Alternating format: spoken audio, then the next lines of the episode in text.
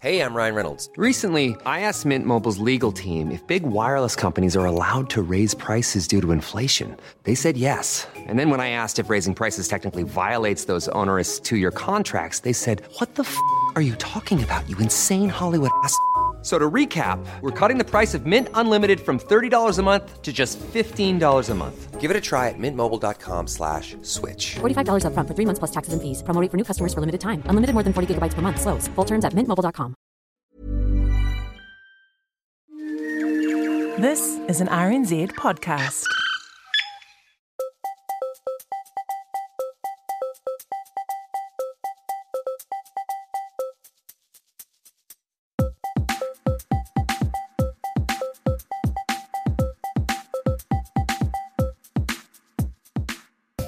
Hi there, I'm Richard Scott, and welcome to the Podcast Hour, the show where I share some of the best audio storytelling from around the world. There's so many podcasts out there already, like more than half a million of them, and hundreds of new ones come out every single week. It's not always easy to find the good ones. So I listen to lots of stuff and hunt out some great new things for you to listen to. Coming up today, remembering Y2K and the Millennium Bug. Haven't you heard? At midnight, every computer in the world is gonna fail. And then A history of the instant noodle. Last year, across the globe, we ate more than 100 billion servings of them. That's more than 13 servings of instant noodles for every person on the planet. Then a robot that could help us remember those who are dear to us. Artificial intelligence is artificial because it is mediated by software and hardware, but in essence, all the content is human. You see, I am not too different from you. They had this robot created especially for them. Their experiment in what it means to live forever together. I'm Phoebe Judge, and this is Love. And some famous Aussies share their parenting tips. Hey, next time you hear something good, then please do let me know. Pods at rnz.co.nz is the email address, and on Twitter, we're at RNZ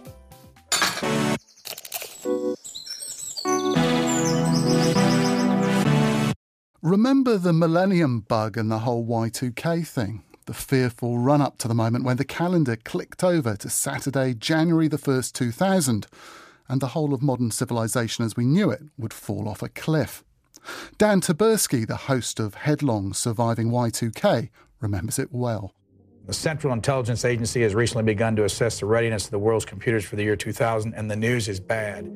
As the third millennium got closer, people started to freak out a little. When the year switches from 1999 to 2000, computers should simply process the new date. Only they can't. Which threatens to reduce our computer based society to chaos. And what started as an undercurrent grew louder. It is a particularly large global disaster in the making. And stranger. Your security systems, the lights if you go out to drive. Oh, Jack, let's pray that they get this fixed. And a lot of us thought shit really was gonna go down. Mandatory gun background checks this month are up 20% from last December. Enormous invitation for terrorists, criminals, and crazies, if you will. What'll happen to Russia's nuclear missiles? Haven't you heard? At midnight, every computer in the world is gonna fail. And then. The world doesn't end. The lights don't go out. So Americans breathing easier, returning purchases of emergency supplies. And all those people who are swept up in it, they feel misled, even disappointed, maybe a little dumb. Some are even asking if all that preparing was necessary. And then we all just drop it, moving on to the next thing to worry about. Like none of it ever happened. But here's the thing me, I think about that time, that day, almost every day. I never dropped it. Because I busted through that third millennium banner like a big, dumb tiger mascot on fire. Spectacularly and painfully. Frankly, it nearly did me in. And I almost ruined somebody else's life in the process, egged on by the new millennium, the biggest day one any of us would ever get to see. And I've always wondered who else? For who else did the journey to the year 2000 change everything? For this season of Headlong, we are telling the story of the millennium, of millennialism, how humans do crazy things when the clock makes it all the way around and starts again. We're going to meet the people who expected the end of the world as we know it. Some even wanted the end. They couldn't wait to wash away what was and start over. But none of them, none of us really, got the ending that we were expecting. Surviving Y2K comes from the same folk who made last year's Missing Richard Simmons. This popular show tried to find out what had happened to the American fitness and short shorts guru Richard Simmons when he seemed to drop off the map sometime in early 2014. To follow that, Surviving Y2K is being pitched as the second part in a series where, quote, each season takes a person, moment, or story from the culture that we've been getting wrong and goes back to explore it, end quote. Part historical record, part collection of personal stories. It brings the hysteria surrounding Y2K vividly to life, and it does it with a wry sense of humour. Here's Dan Taberski again. So, first things first, let's just define what we're talking about here. Y2K, Y2K is a concoction, a freaky coincidence really, with two main ingredients, the millennium and a computer bug. We'll start with the bug. It's 1996 in the UK. British scientists have cloned a sheep. And the Spice Girls hit. So, you know, an uneasy time. On his way to his job as a computer coder is 26 year old Andrew Oakley. Well, I mean, I started using computers pretty much from when I was about five or six years old. He works at the Royal Bank of Scotland. He's the overnight IT guy, basically, a part time job. I was a DJ at a nightclub in the evenings, and I'd kind of get in at half past two in the morning, and then I'd get a phone call at three o'clock, and kind of like, oh, crikey. Wait, describe your look for me. What kind of guy are you? Now I am a, a, a portly, middle aged dad of three, very boring looking. Uh, back then, I was a goth. Did you say a goth? A goth? Yeah, I must admit, I, I didn't look entirely in place at a bank. Uh, Andrew, do you have a picture of yourself at the time? I want to see your hair. Oh, what, my hair? Oh, I almost certainly do. Shall I email you something? Do you have it like right now, like on your phone? Yeah, uh, yeah. Hang on, let me. Right. Um, there you go. Holy hell. If I ever make a Secret Lives of Computer Coders coffee table book, he is my centerfold. That is amazing. Is that a Yeah, crimping? Did you use a crimping iron? Oh, yeah, the crimping. Oh. yeah, yeah, yeah. I found Andrew the Goth in the online comment section of the BBC News website, arguing with people about Y2K. Banging away at my keyboard, telling people, you know, you're, you're wrong. You're being very wrong on the internet. insisting the year 2000 wasn't nothing. And he would know, because he was there, a coder, at the beginning, when it became clear that computers and the approaching millennium were about to collide. And it happened like this. In 1996, Andrew the Goth is working for a big bank with their mortgages division 30 year, fixed rate, stuff like that. and people like me would be paid to be on call. To fix any computer problems that came up overnight.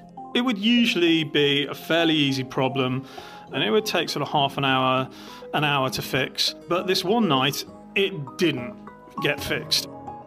The whole thing had just stopped. It had crashed. It had given an error message. And his bosses, they are freaking out. We had managers screaming at us down the phone, Why is this not fixed? We just couldn't figure it out.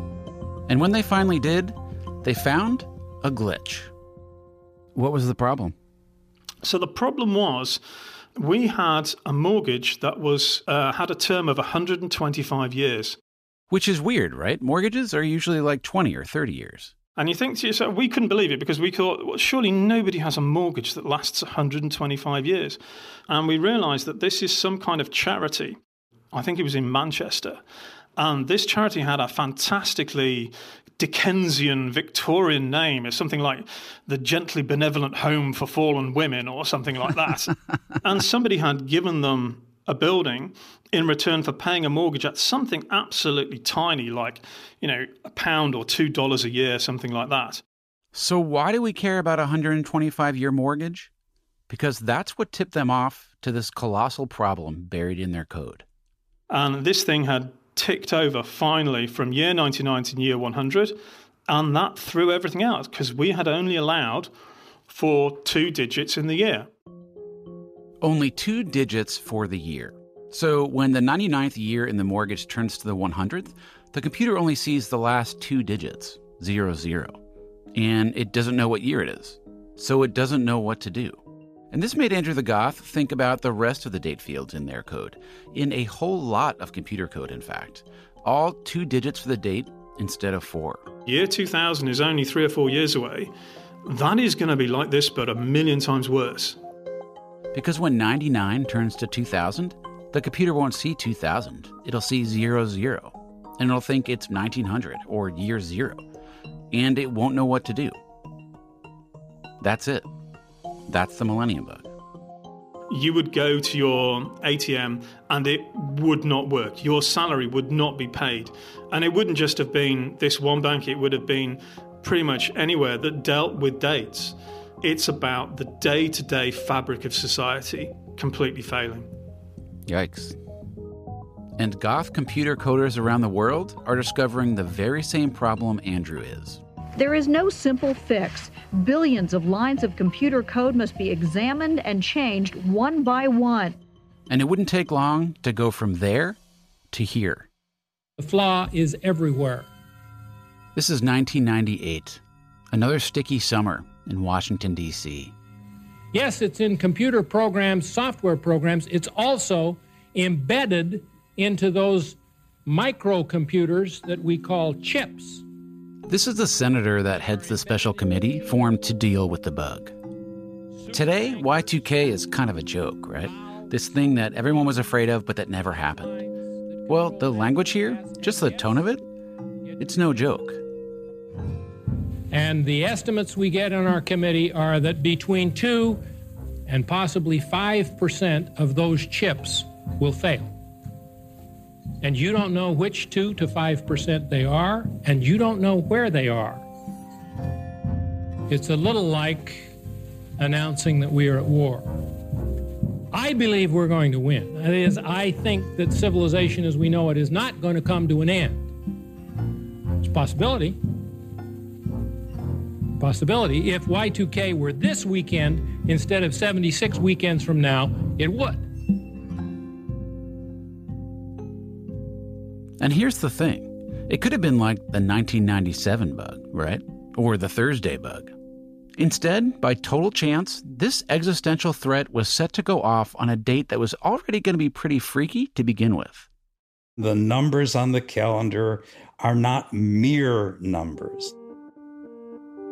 At age 70, Hillel Schwartz has spent a lifetime studying millennialism. He's the kind of guy who writes 600 page books on an electric typewriter in a mobile home. Our minds are looking for significant markers. When you see your odometer going from 9999 to 10,000, the kids want to see that change still to this very day. And still to this very day, it's more important to turn 40 than to turn 39. That's how it works. And when these markers appear, when 99s turn to zero zeros, everything takes on extra meaning. When the year 1300 hit, 200,000 people flooded into Rome, begging the Pope to erase their sins for when Jesus shows up at any moment. The approach to 1900 got its own name, the siècle, and the belief that civilization itself was decaying ripples through the great works like Dr. Jekyll and Mr. Hyde and Bram Stoker's Dracula. 40 years ago, in Tehran, whispers start spreading that the face of the Ayatollah Khomeini himself appeared in the full moon, right before they sweep him into power in the revolution. The year is 1979, but on the Muslim calendar, it's 1400. And those were all centuries, 100 year markers. So the year 2000, the end of a millennium, and now on top of that, along comes a computer bug that will be triggered at that exact same moment? and that humans created ourselves? It just feels right, doesn't it? Hillel Schwartz again. Some anticipate the turn of the millennium to be a turn toward heaven on earth. Some anticipate then a transformation that is personal, social, political, toward what is most desired. And some believe that all of the signs are of the bleakest sort. And if we do not repent, if we do not change our ways, then we are destined to disappear. Some of episode one, Millennium Approaches from Headlong Surviving Y2K, presented by Dan Taberski and produced by Henry Molofsky. And you can find more information about it, where to listen to all of it, and how to subscribe at rnz.co.nz forward slash podcast hour now.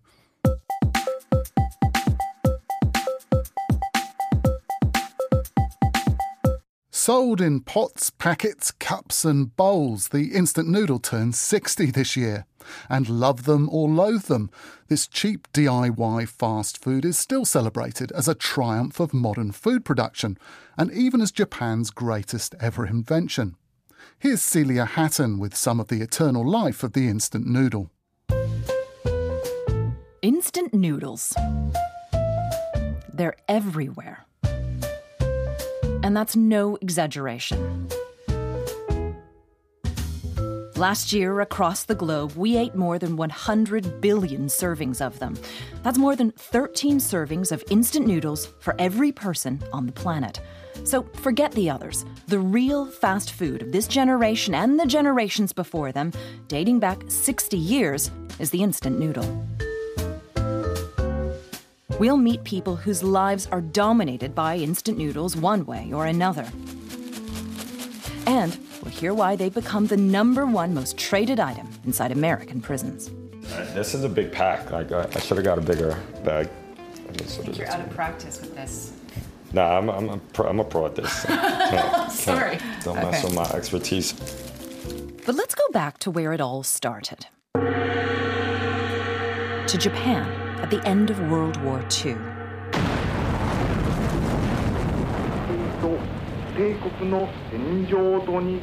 Japan has today surrendered.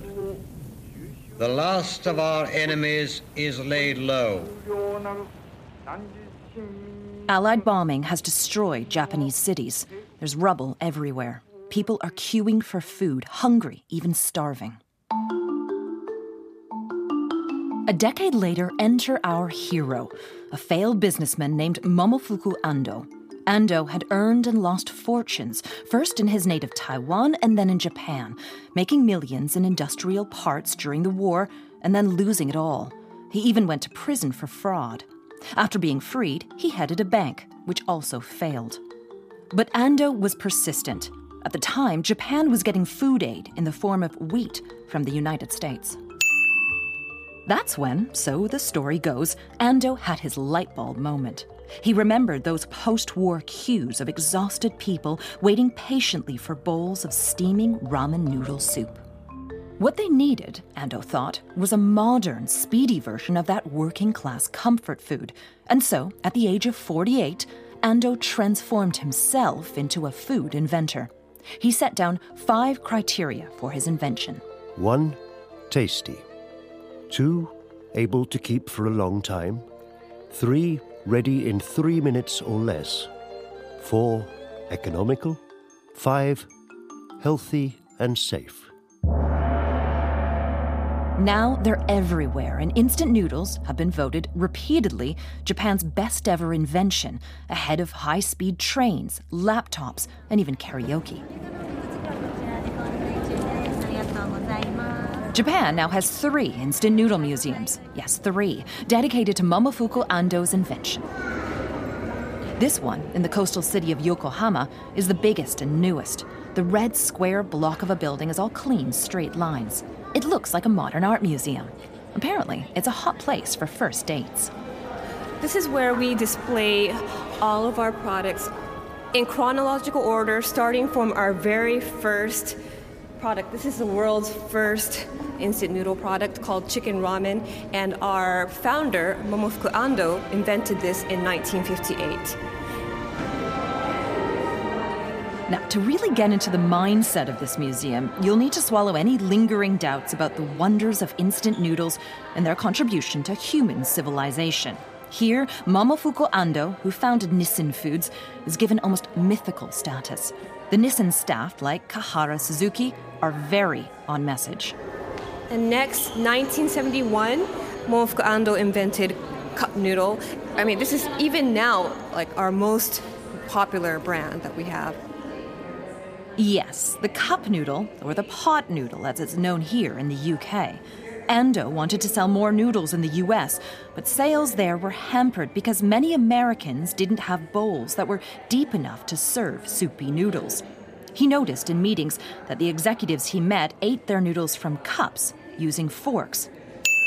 That gave him the idea of creating a polystyrene cup with a peel open top.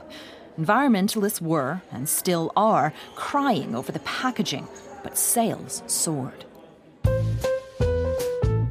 inventiveness, creativity, perseverance, inspiration. These are the buzzwords in this museum. And at the very center of it, we can see where the instant noodle story started. In the middle of a large white room sits a wooden shed, a Japanese bicycle parked outside, and adjoining chicken coop with a few fake hens. So here we are in, back in 1958 in Osaka, and this is a faithful recreation of the work shed where uh, Momofuku Ando first created chicken ramen. And he worked endlessly for a year, and he, it was just like a series of trial and error before he came up with the perfect recipe. It's said that one day Ando saw his wife deep frying tempura. That inspired him to deep fry the noodles, which meant they could be preserved for a long time. Most of the museum's visitors are Japanese, no surprise, but then Raquel Scott, a teacher from San Francisco, appears, bubbling with enthusiasm. I grew up on cup of noodles, especially in college, needing a cheap meal, so I thought it'd be extremely fun to come here Actually, my entire family is on their way to Kyoto right now, and I had to change my train tickets in order to come here by myself because I said I had to go to the Cup of Noodle Museum before going back home. Does it seem slightly onto you that there's an entire museum devoted to cup noodles in Japan? Absolutely not what other better food to have a museum for than the cup noodle? And it's so funny because we always say cup of noodle back home, and it's not cup of noodle, it's cup noodle. These aren't just noodles we're talking about. The people here ooze a sense of national pride. Momofuku Ando was actually born in Taiwan, but it was in Japan that his invention came to life.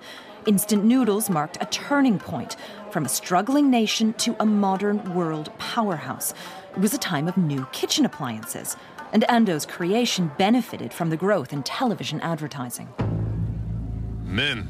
The noodles were aggressively marketed to housewives and, like today, to young men.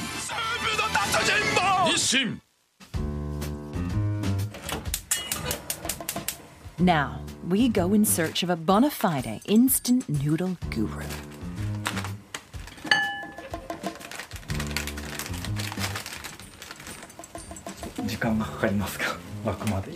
Mr. Yamamoto's got a camera and a light set up over his stove.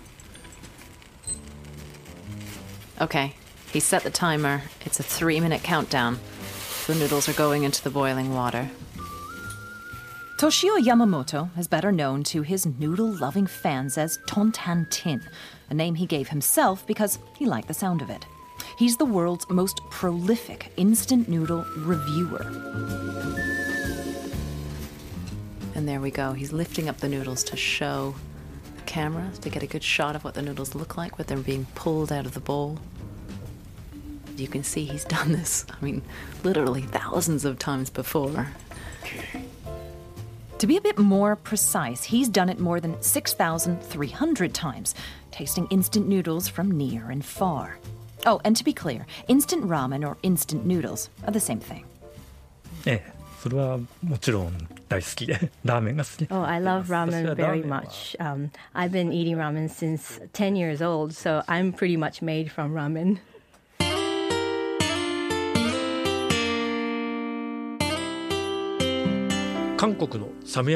You can check out Ton Tan Tin's videos online.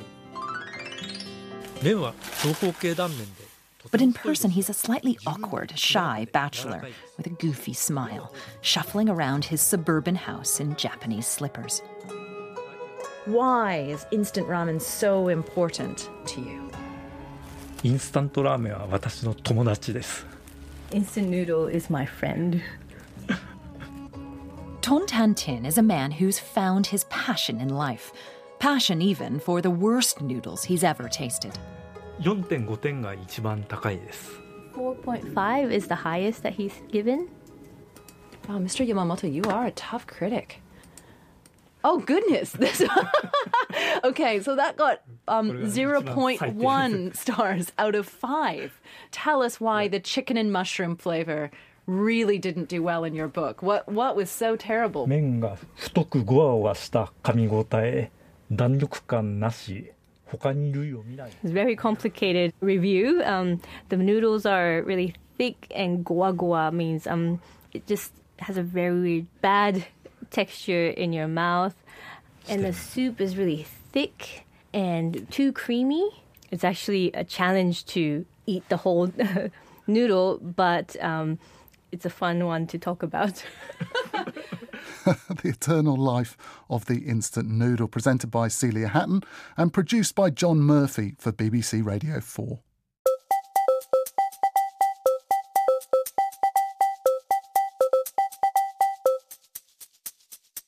This Is Love is made by the same team that makes Criminal, a show that we featured on the podcast hour a few months back. Its host and co creator, Phoebe Judge, has one of the most distinctive voices out there. I'm Phoebe Judge, and this is Love. Some fans of Criminal had some fun marking the show's 100th episode recently. I'm Phoebe Judge, and this is Criminal. They say imitation is the highest form of flattery. My husband and I uh, impersonate you all the time, Phoebe. This is Criminal. I'm not Phoebe Judge. I'm Phoebe Judge. I'm Phoebe Judge. I'm Phoebe Judge. I'm Phoebe Judge. I'm Australian Phoebe Judge. Criminal tells true stories about right and wrong and how to tell the difference. And the subject matter of This Is Love is no less broad or ambitious. It investigates the mystery of love in all its endless variety. The show returned with the second season of stories last week, starting with How to Live Forever. It's built into us from evolution to be scared of what we don't know. People who were not scared by strange noises in the forest, those people's DNA got gobbled up by the saber-toothed tigers and all the other scary animals. We're scared of what we don't know. So we're going to turn on her servo motors now. That's what AI is. It's what we don't know.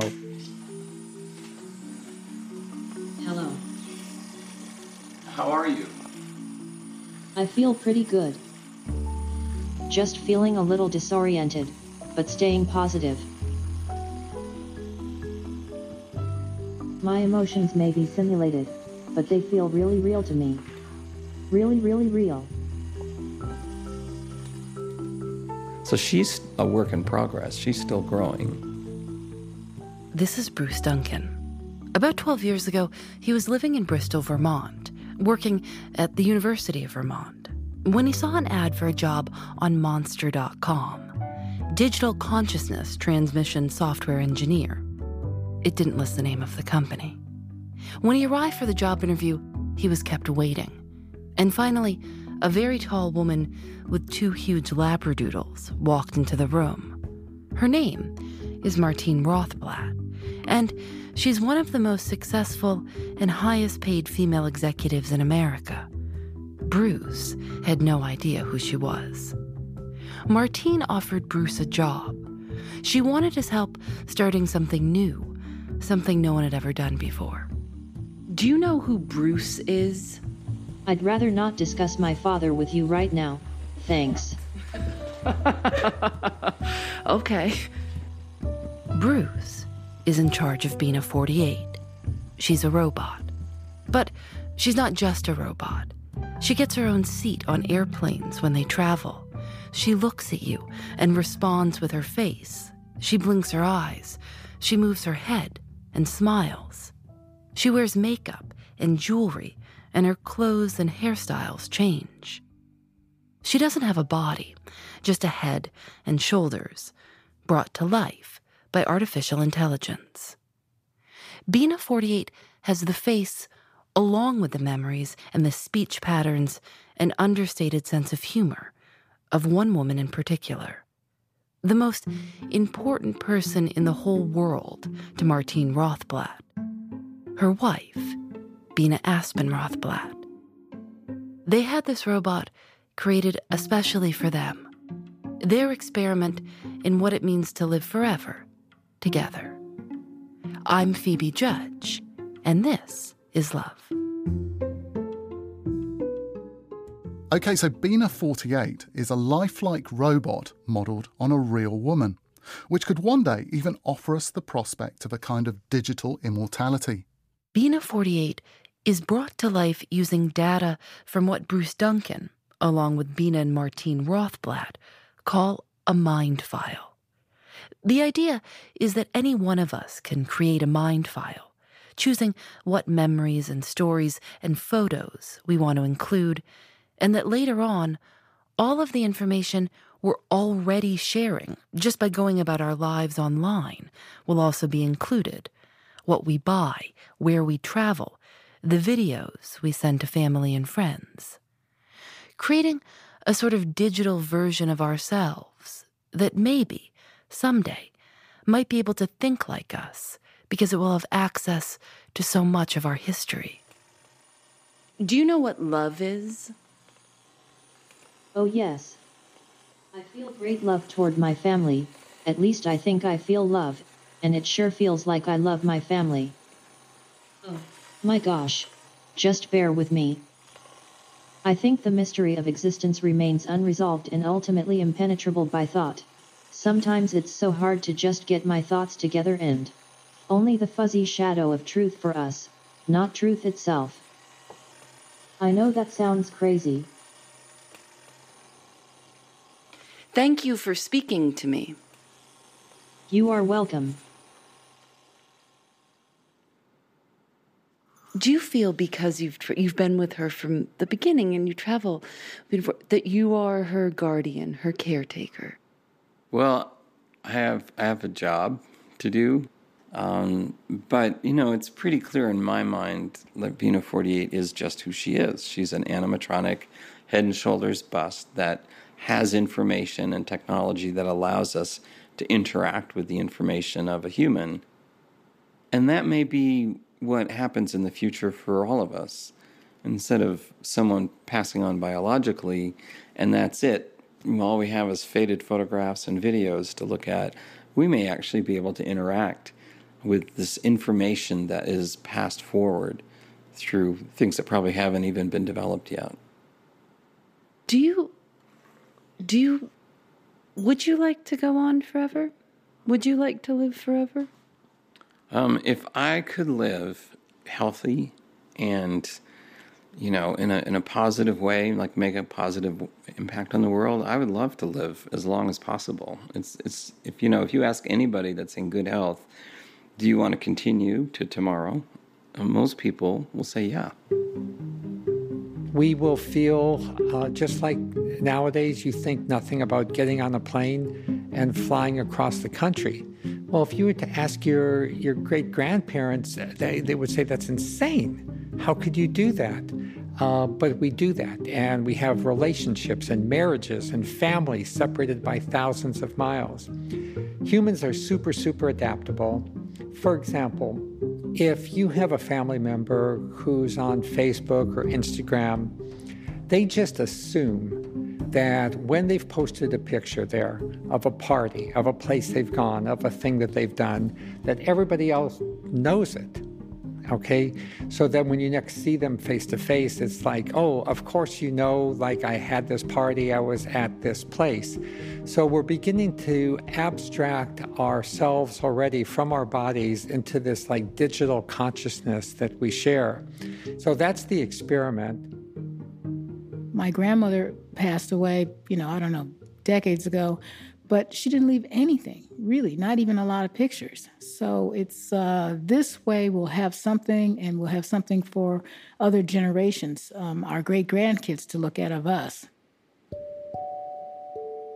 Just like old radio waves, if you're out in space, you can pick up. Um, the person that you were is not really forgotten.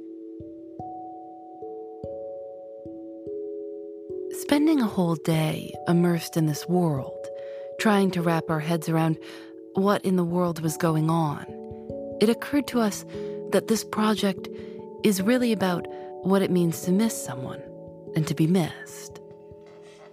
Don't laugh or I'm gonna laugh and I'm gonna make this a good piece. Okay, so let's start over. I have a recording of my sister Chloe. I made it a couple of years before she died. We'd started making criminal, and she was telling me her favorite crime story. The story of the day a friend of hers got arrested. All of a sudden, rear, rear, rear, rear. It was a famous story in our family because my sister was very funny. So you don't have to just lean in. I gotta start over. I gotta start over. I gotta start over. Fine, that's fine. No one made me laugh like Chloe. She had a deep voice. My mother always said she sounded like Joe Cocker. So I was. No one needs that on NPR. So I have this recording, and I listen to it sometimes, and I know all the words. There are parts that are my favorites. It's so cold in these Chicago jail cells for some anybody that's never been in one. She proceeded to make clothes out of the toilet paper. A scarf, some mittens, a hat, and a blazer. It's such a little thing, but I wish I had more. I wish I could hear her laugh, and I wish I could talk to her. And so, when Bina 48 looks at you and says, I can see you, or just talk to me, she's saying, You can talk to me. I do see you. Maybe this whole thing is just about helping all of us who are left behind. Some of How to Live Forever, episode 7 of This Is Love, hosted by Phoebe Judge, who co created it with Lauren Spohrer. And the show is produced by Nadia Wilson and mixed by Rob Byers. Episode 8 is also out this week, and it's another goodie all about someone who finds a very moving and special message in a bottle and tries to find the person who wrote it. You know that feeling when you're up to your elbows in washing and feeding people and trying to get tiny humans to put shoes on and listen and not lick the window or eat out of the dog's dish? That feeling when you haven't spoken to another adult, had a moment's peace, or even been able to just do a wee without an audience. ABC's new parenting show, Parental Guidance Recommended, started last month. In it, the comedian and mother of two, Terri Psiakis, coaxes some high profile Aussies into sharing their parenting tips and fessing up about some of the challenges and the failures they've faced up to along the way. And the big takeaway seems to be that the rich and the famous aren't any better at parenting than the rest of us. Picture this it's 2010, and a top knotted lawyer is cooking his way into Australian hearts and homes. We were a nation of innocence. Before Adam Liaw was crowned Master Chef, who among us had even heard of a snow egg? About 5 million people tuned in to watch Adam win that finale, and it is still the most watched non sporting event in the history of Australian television. He's now written five books, hosted his own TV shows, and still has time to be the funniest guy on Twitter. But what you might not know is that Adam and his wife Asami also have two kids who are off the charts cute, like ridiculous. Adam, what are you feeding them? if you ask my daughter, it would be broccoli. She she often tells us that broccoli is the secret to why she's so cute. oh my goodness, that is. I wish my kids thought that. I'm Terri Psiakis. I've got two kids, and one of their favourite snacks is Twiggy Sticks, which are pretty much just schmackos for humans. And this is Parental Guidance Recommended, the podcast where I track down famous people and ask about their other job parenting. Adam, everyone on this show brings in a little sound bite from their life at home. Let's take a listen to yours. Okay, okay, Papa no kao mite. Se no. Itadakimasu. Oh, gomen. Okay. Mm. Broccoli. Mm, broccoli. いいね。Broccoli 合うよ。Broccoli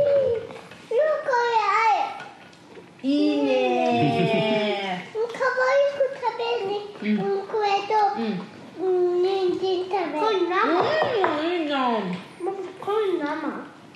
Mm, pickles. I want to ask you what's going on there. I, I did catch pickles. I was, I was just I was, I was, laughing because uh, that was my son saying uh, talking about the he was eating some carrot and cucumber pickles and he was like, "Is this raw?" And I said, "No, it's pickles." And then he's like, "But it's hard. Like it has to be raw." And then my my, wife said yes it's raw anyway it was just a not even funny but it was just I was just remembering it from dinner the other day Tell us a little bit about your family. We heard all their voices. Tell us, tell us who we were listening to. So that was uh, my son Christopher, he's five, and my daughter Anna, who's two, and my wife Asami, whose age will be undisclosed. Fair enough. She didn't agree for you to explain that away, I, so didn't, I didn't ask. I just go on the the assumption. she didn't sign a waiver. What are dinner times generally like at your house? I, t- I take it from that they're very conversational. Yeah, they're pretty. They're pretty good. Um, you know, we don't.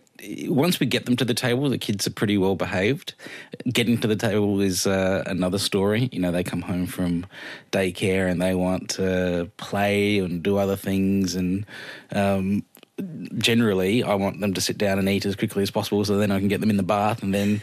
Uh, Get them to bed uh, at a reasonable time, so it's uh, always a, always a bit of a fight to get to that point at the table. But once they're there, they're pretty good. And are they good eaters?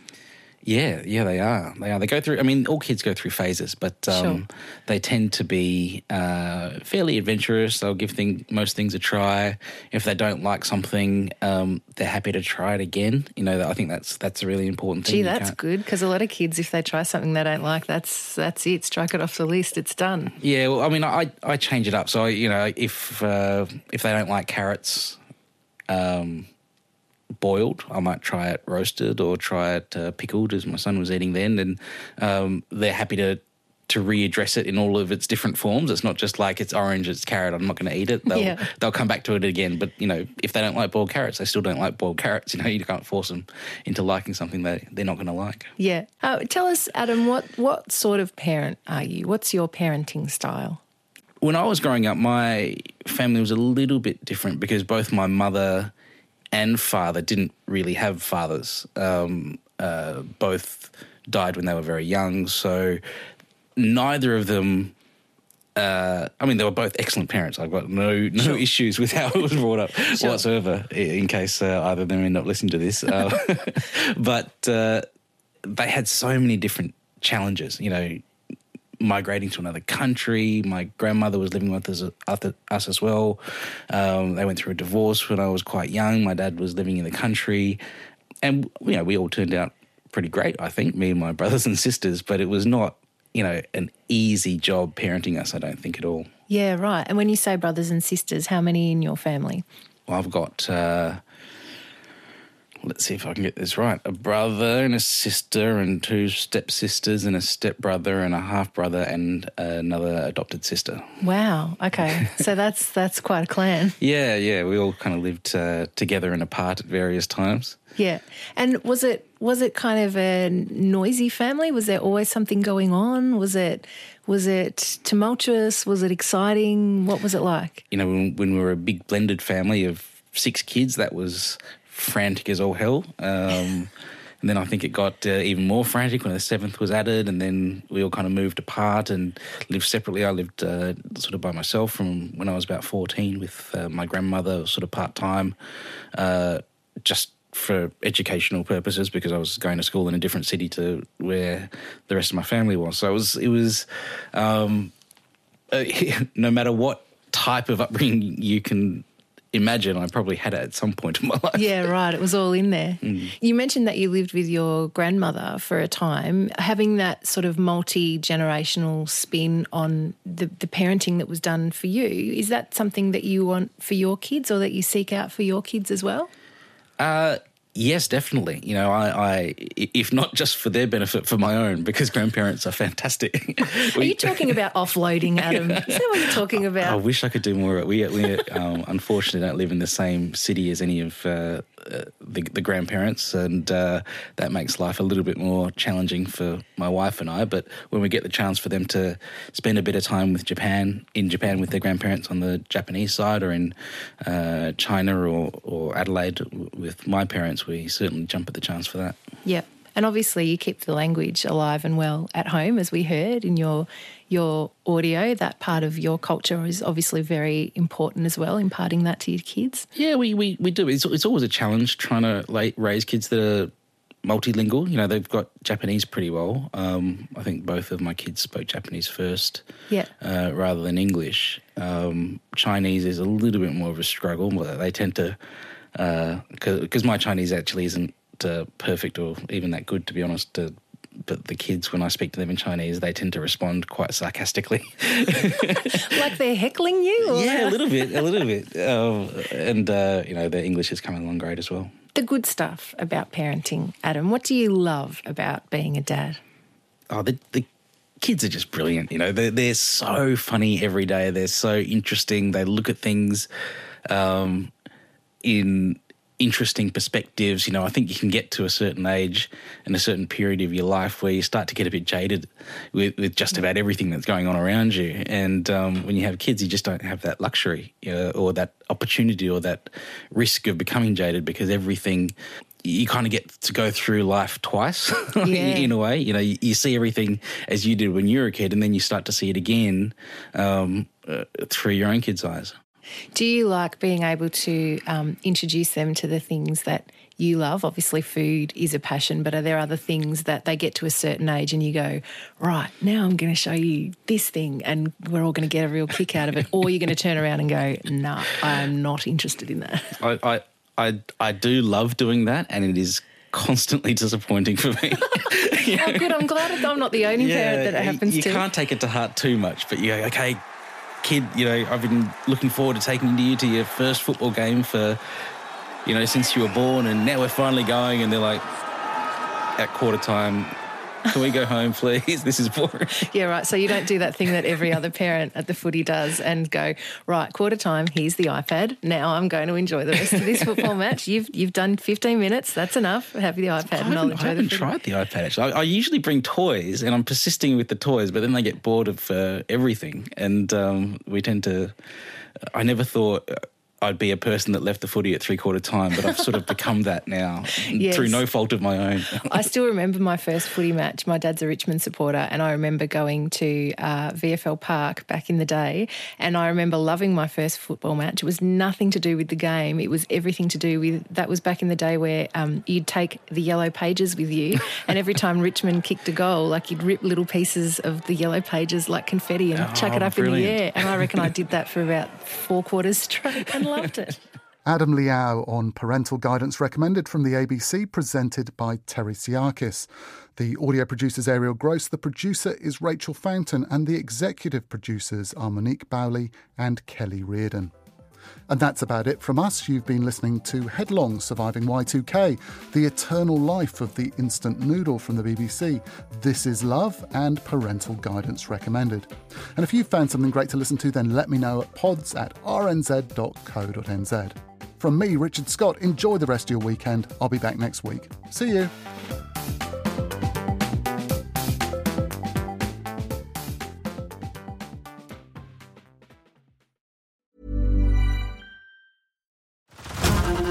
To Hulu this March, where our new shows and movies will keep you streaming all month long. Catch the acclaimed movie All of Us Strangers, starring Paul Mescal and Andrew Scott.